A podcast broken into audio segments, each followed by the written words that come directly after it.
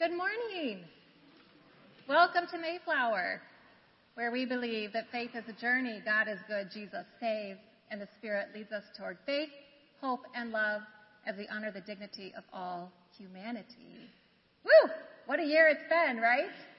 Last week we celebrated the service of Reverend Dr. Jonathan White as his last Sunday as our interim senior pastor. We also honored our high school seniors and bless them as they make their transition to college. And we held our annual meeting. Woo! It was wonderful. And we know that God is with us as we transition to summer. Speaking of summer, here we are in the launch of our Voices and Vision Summer Speaker Series. I am Reverend Ruth Bell Olson, and I'm honored to not only be your pastor, but be, be the first speaker in this series. This morning, I have the privilege of leading worship with Reverend Eric Richer. Hi, Eric. Eric is a much beloved former pastor here, and he just can't seem to escape our grasp. So we have pulled him in this morning. Scott Bosher, our choir director and cantor, is with us this morning, as well as Carol McNally, who is our guest organist. Although Carol isn't exactly a guest, she's here often when Julia is out of town, so we welcome her back. Thank you, Carol. Thanks to Pat McGuire, who's hiding over there, who makes our worship services available online. So we welcome all, those of you here in the sanctuary and those of you watching wherever you are. We are thrilled to be worshiping together this morning the God of peace, hope, and love. So we have an outreach opportunity to share this morning. Our friends at New City Kids need help to spruce up the outside of their building in preparation for their big summer jam concert. So we're planning to meet from 6 to 8 on June 22nd. We'll be spreading mulch, planting flowers, I'm nodding at Rachel Cooley, power washing and cleaning up outdoors, and then we're all welcome to come back on Thursday, the 24th, for their concert, food trucks, and all kinds of fun. So if you would like to participate or if you have any questions, see Rachel Cooley or Allison Houlihan or contact the office. So perhaps you noticed that last Wednesday was our first Water Slide Wednesday. If you drove by, you saw our church lawn was festooned with an enormous blow up water slide, and you cannot believe how many children gathered on our front lawn.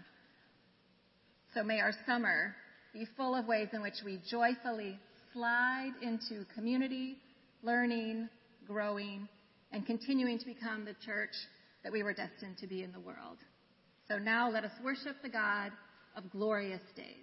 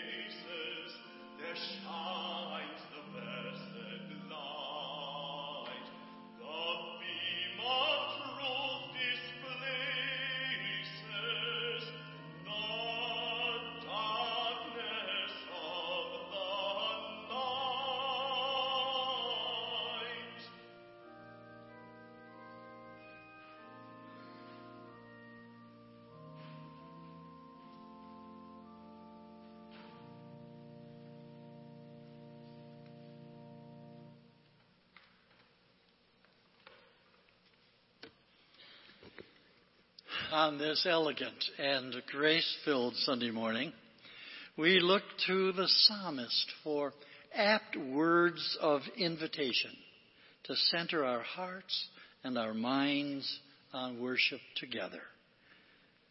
So listen as the writer of Psalm 92 invites us. It is good to praise you, Lord, and to make music to your name, O Most High, to proclaim your love in the morning and your faithfulness at night, to the music of the ten stringed lyre and the melody of the harp. For you make me glad by your deeds, O Lord. I will sing for joy at the works of your hands. How great are your works, O Lord! How profound your thoughts. You, O Lord, are exalted forever. Let us come to worship the Lord in response to that invitation.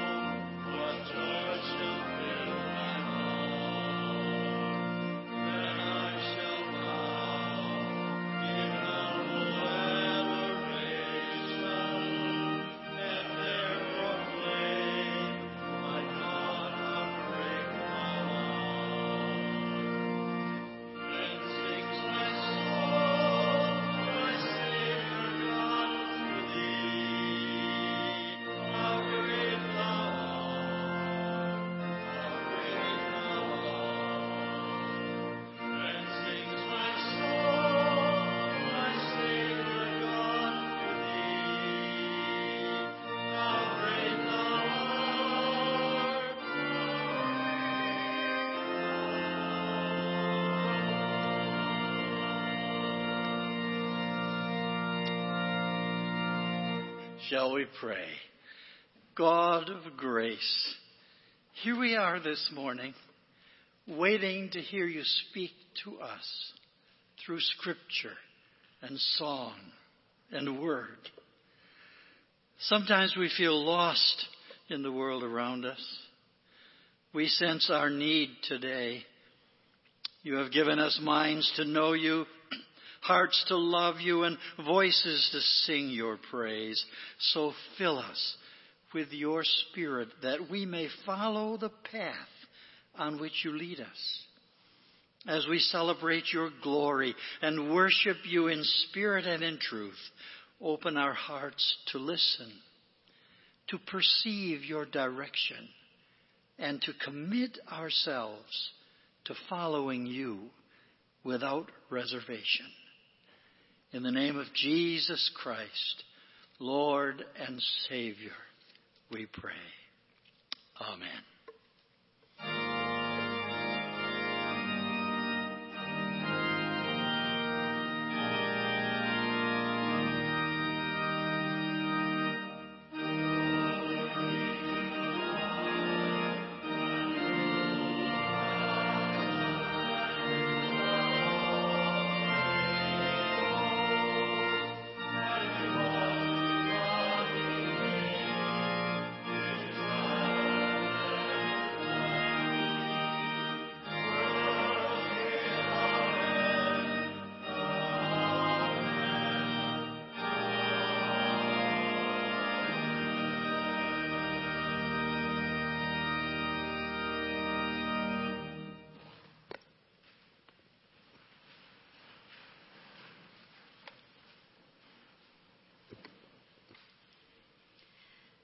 The scripture reading for this morning is from 2 Corinthians chapter 5 verses 6 through 17 and this is where Paul says to his followers so we are always confident even though we know that while we are at home in the body we are away from the Lord. For we walk by faith not by sight. Yes we do have confidence and we would rather be away from the body and at home with the Lord. So whether we are at home or away, we make it our aim to please Him. For all of us must appear before the judgment seat of Christ, so that each may receive recompense for what has been done in the body, whether good or evil. Therefore, knowing the fear of the Lord, we try to persuade others but we ourselves are well known to God, and I hope that we are also well known to your consciences. We are not commending ourselves to you again, but giving you an opportunity to boast about us, so that you may be able to answer those who boast in outward appearance and not in the heart. For if we are beside ourselves, it is for God. If we are in our right mind, it is for you for the love of Christ urges us on because we are convinced that one has died for all. Therefore, all have died. And he died for all so that those who might live no longer for the, live for themselves, but for him who died and was raised for them. From now on, therefore, we regard no one from a human point of view. Even though we once knew Christ from a human point of view, we know him no longer in that way. So if anyone is in Christ, there is a new creation. Everything old has passed away. See, everything has become new. The word of the Lord.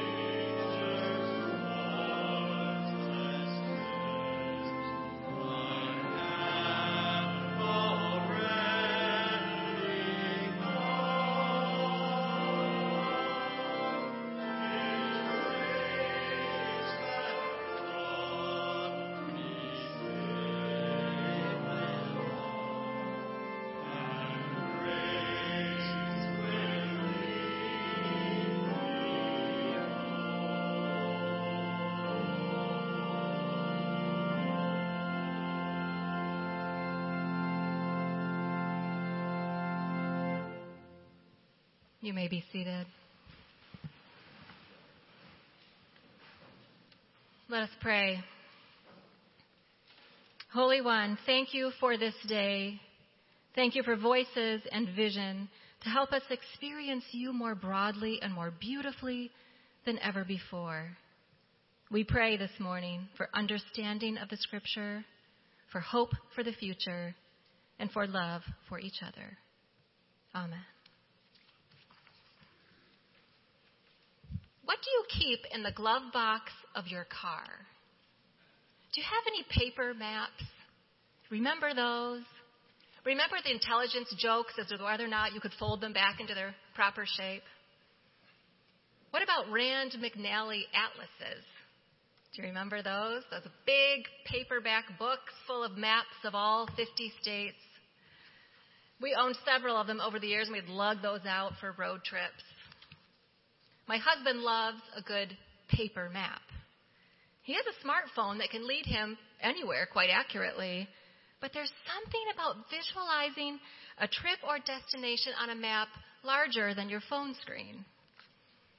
He has an excellent sense of direction and an uncanny ability to remember cities and details of destinations he's visited maybe only once.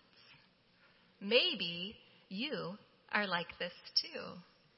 Isn't it interesting how some of us have a really good sense of direction, a better sense of place maybe than others? Some of us have an uncanny ability to remember milestones, street names, landmarks, elements of nature. Well, a few Christmases ago, when we had one of our Adopt a Family Christmas drives, two young people from the church offered to make a gift delivery.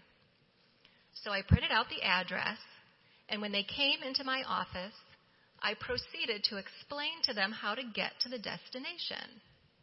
I mentioned the golf course they would pass, that there was a funny little building by a creek where they needed to turn right. They just looked at me with what I would call a bemused expression. They were not listening to a word I was saying. I stopped my detailed description and they nodded they were simply going to plug in the address into their phone. they were not concerned about what direction they were heading or what they, what they might see along the way. The milestones and landmarks held no interest to them. Which begs the question have we changed how we find our way? Technology obviously is a huge factor, but in a broader sense, have we changed how we navigate the world around us? Physically, mentally, emotionally, spiritually? How do we find our way? What is wayfinding? The term wayfinding comes from American psychologist James Gibson, who used it to describe spatial navigation. But his definition has been expanded by others. Journalist M.R. O'Connor wrote a beautiful book titled Wayfinding The Science and Mystery of How Humans Navigate the World. And in it, she writes Wayfinding is an activity that confronts us with the marvelous fact of being in the world, requiring us to look up and take notice, to cognitively and emotionally interact with our surroundings whether we are in the wilderness or in a city, even calling us to renew our species love affair with freedom, exploration, and place. Hmm. Well, according to the Society for Experiential Graphic Design, SEGD, wayfinding refers to information systems that guide people through a physical environment and enhance their understanding and experience of space. It's particularly important in complex built environments like centers, healthcare, campuses, transportation facilities. As architectural environments become more complicated, people need visual cues such as maps, directions, and symbols to help guide them to their destination. In these high stress environments, Effective wayfinding systems contribute to a sense of well being, safety, and security. So, Wayfinding can mean cognitively and emotionally interacting with our surroundings, or it's a development of signage and symbols and directions for the complex buildings and places we traverse. These two descriptions highlight two techniques for wayfinding there's egocentric and spatial. So, egocentric wayfinding starts with where you are now and where you're going next. Spatial wayfinding is more like a bird's eye view, taking in all the surroundings and how the features in the landscape relate to each other. Sometimes we need egocentric wayfinding, right? We use signs around the church, how to find the nursery, how to find the elevator. We're moving our bodies in a world and we need to know whether to turn right or left so we don't stumble or get lost. But what about spatial wayfinding? What about pulling the camera back and taking in the larger story of our natural surroundings? In O'Connor's words, the use and organization of sensory information from the environment to guide us. In the deepest sense, wayfinding is a concept that offers a new way of thinking about our connection to the world. So, take, for example, the Inuit peoples of the Arctic Circle. Anthropologist Claudio Aporta studied the wayfinding ways of an Inuit tribe, and he reported the Inuit are able to orient across large masses of tundra, sea ice, and open sea through apparently indistinguishable and seemingly monotonous landscapes and quickly changing seascapes without the use of maps or orienting devices known to the European navigation. He writes, I was traveling with a hunter while he searched and found seven fox traps hidden under a thick layer of snow that his uncle had set across 20 square kilometers of what seemed to me a flat and indistinctive territory. Now, the traps had been set 25 years before, and the hunter had not seen them since. Yet he was able to find each of them in about two hours of searching questions arise. How is it that precise locations can be identified, remembered, and communicated without the use of maps? How does a hunter manage to find and keep his bearings in such an environment as the Arctic? Intimate knowledge of the land, the shores, and the sea is not enough to make someone a confident wayfinder. Someone who feels at ease while undertaking long journeys, hunting, and talking about such large territory must have to answer such questions as Where am I? How do I get there? And what about the Aborigines of Australia who are expert wayfinders? They take their children out on dreaming tracks, singing the song cycles of their landscape that are based on the location of specific rocks, trees, and the stars. This is also called totemic geography, which gives a deeper significance to ordinary geography and makes it more memorable. They have even created uh, paintings of the dreaming that are on par with Western maps. In the United States, this is similar to Western Apache culture, in which people pass on stories that describe journeys and they give the names of the landmarks along the way. A researcher heard an Apache cowboy reciting a list of place names to himself for nearly 10 minutes straight. He said he talked names all the time and that it allows him to ride away in his mind. Or take the wayfinding traditions of the Marshall Island natives of what is called now Micronesia. Their indigenous navigational techniques remotely sense land by detecting how islands disrupt swells. They train their children using sticks to show the direction of the prevailing ocean current. Then they have them lie in the bottom of a canoe offshore to sense where the waves are coming from and to identify where land might be located based on various patterns in the wave signal. Wow. In our world of GPS and technological advances, do we sense the nuances of our surroundings like the Inuit, Aborigine, the Apache, and the Marshall Islanders? Are we able to answer, answer such questions as, Where am I? How do I get there?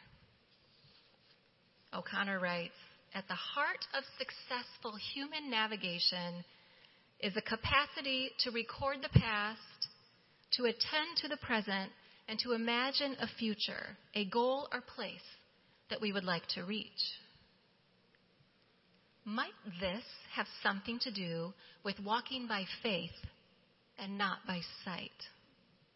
Is the Apostle Paul telling us something about wayfinding? Is he writing a letter about recording the past, attending to the present, and imagining a future?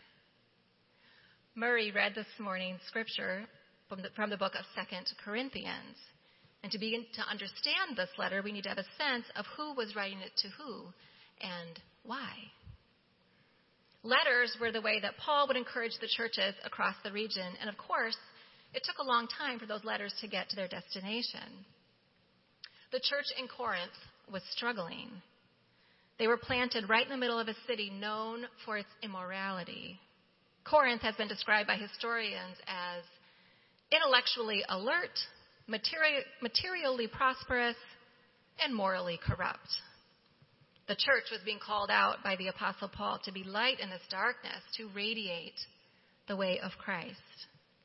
And the correspondence of letters 1st and 2nd Corinthians is not in sequence. There was likely at least one other letter exchanged in between.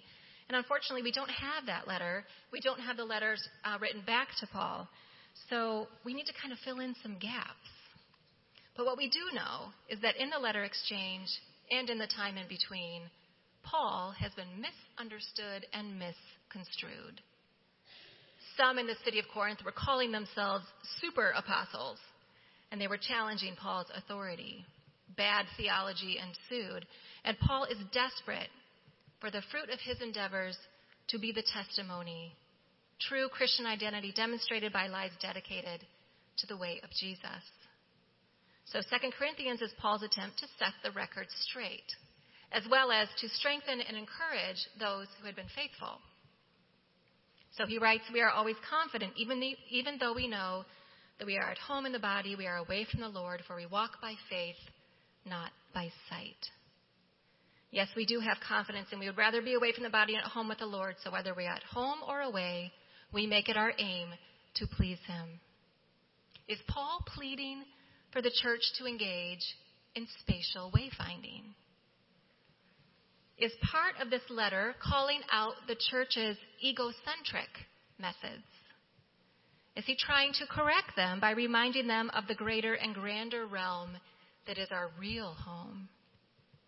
We are all called to be wayfinders in this space.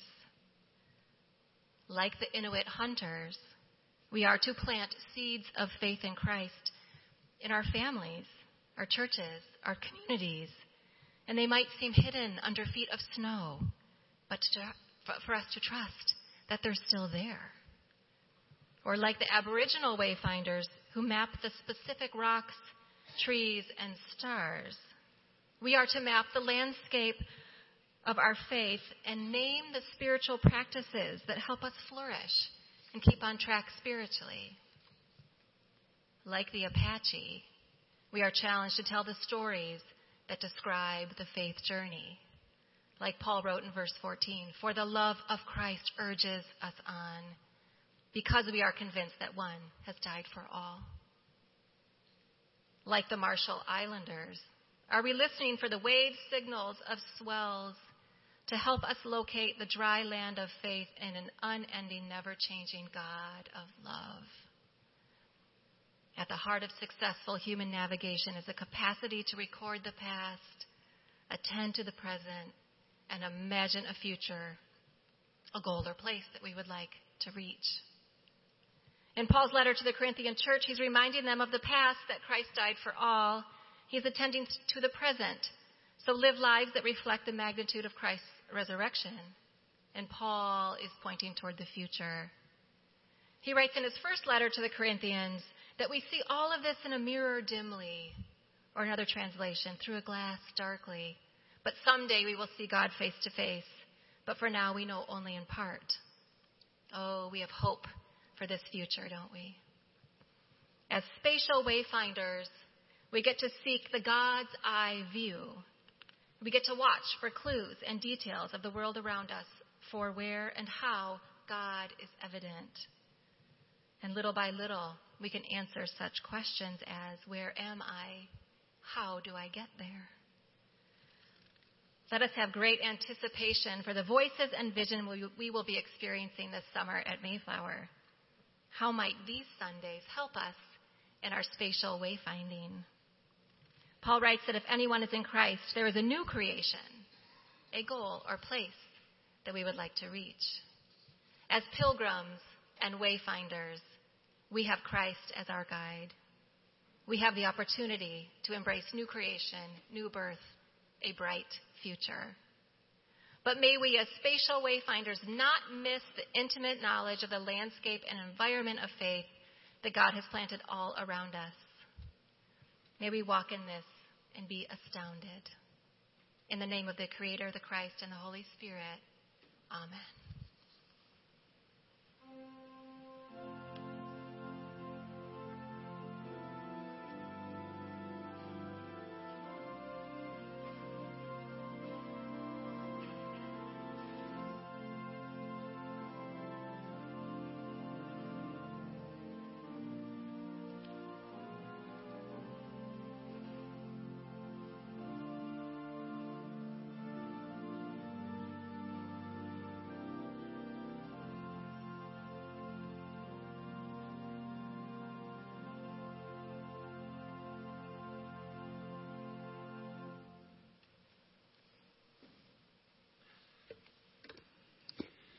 Part of the wonder of worship is the joy of giving.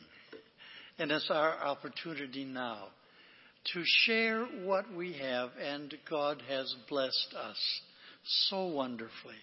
And so I invite you now, as the ushers wait upon us for the offering, to give as unto the Lord.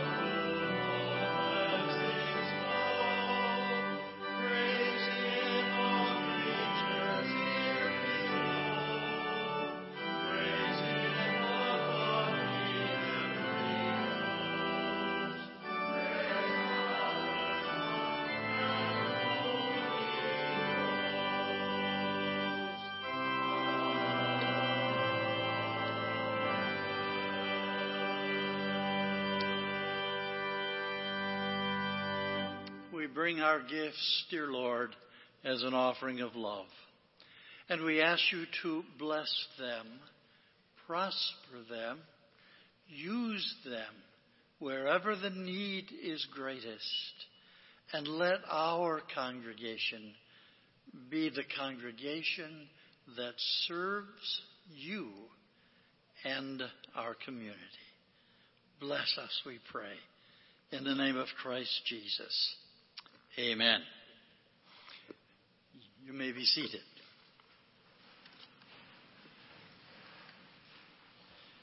We have some moments afforded to us for prayer just now. I don't have a microphone,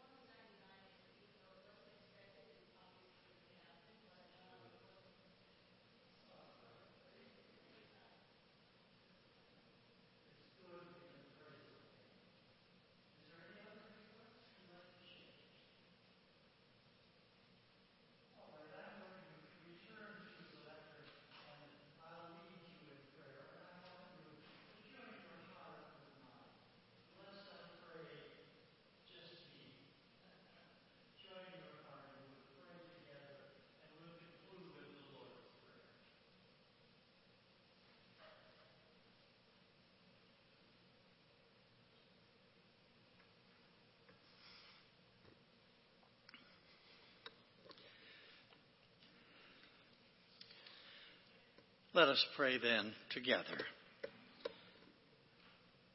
Father of compassion and God of all comfort, as a congregational family, we worship who you are, the all powerful, the ever present, the faithful God. We are needy people this morning, Lord. Give us wisdom to see beyond our self sufficiency to the soundness of your guidance in our lives. Lead us on the path of righteousness and blessedness for ourselves, for our church, and for our community. For your grace and mercy, we will be always grateful. We pray, Lord, for those who are on our hearts. We don't always know who they are, but they are important. A daughter in law flying away from New York to Colombia for the loss of grandmother and mother. Lord, bless her with unusual comfort and grace. And may she be in ministry to the members of her family there. We pray for Deb Larson and her family and the death of her sister. And pray, Lord, that you'll surround them with that wonderful comfort you can give. We are so grateful, Lord, that you care for us and you bless us. We pray for those who suffer with physical and mental illness, for those who are tied up in addictions, for the lonely and those who grieve. Lord, we pray for them. Especially we ask for your protection and provision for the homeless. We have not been there ourselves, Lord, and we hardly know the pressure, the suffering, the sense of hopelessness that can surround them. Oh Lord, we pray for justice in our community and, and the desire to see it achieved by whatever we may do. Thank you for helping us reach out to the members of our community wherever and, and whenever we are able. Lead us on the path of giving and deliver us from the passion of getting. In these days of pandemic deprivation, manifest your love and kindness for those who suffer loss, sickness, and uncertainty. Give us experience, knowledge, and good judgment in responding to the challenges and the changing atmosphere surrounding this pandemic. So gracious God, accept all these prayers offered in Jesus' name and, and give us now the strength to wait patiently for your answer and to live faithfully in response to your call through Christ our Lord, who taught his disciples and us to pray together. Our Father, who art in heaven, hallowed be thy name. Thy kingdom come, thy will be done on earth as it is in heaven. Give us this day our daily bread, and forgive us our debts as we forgive our debtors. And lead us not into temptation, but deliver us from evil. For thine is the kingdom, and the power, and the glory forever. Amen.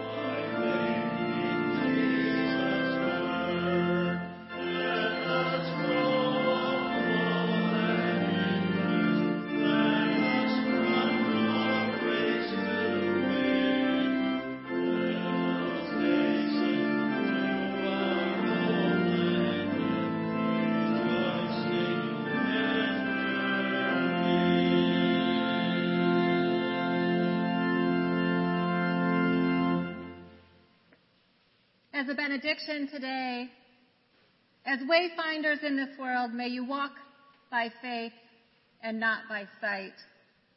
May you radiate the new creation that you are in Christ, and may this bless all those you encounter. Go in peace. Amen.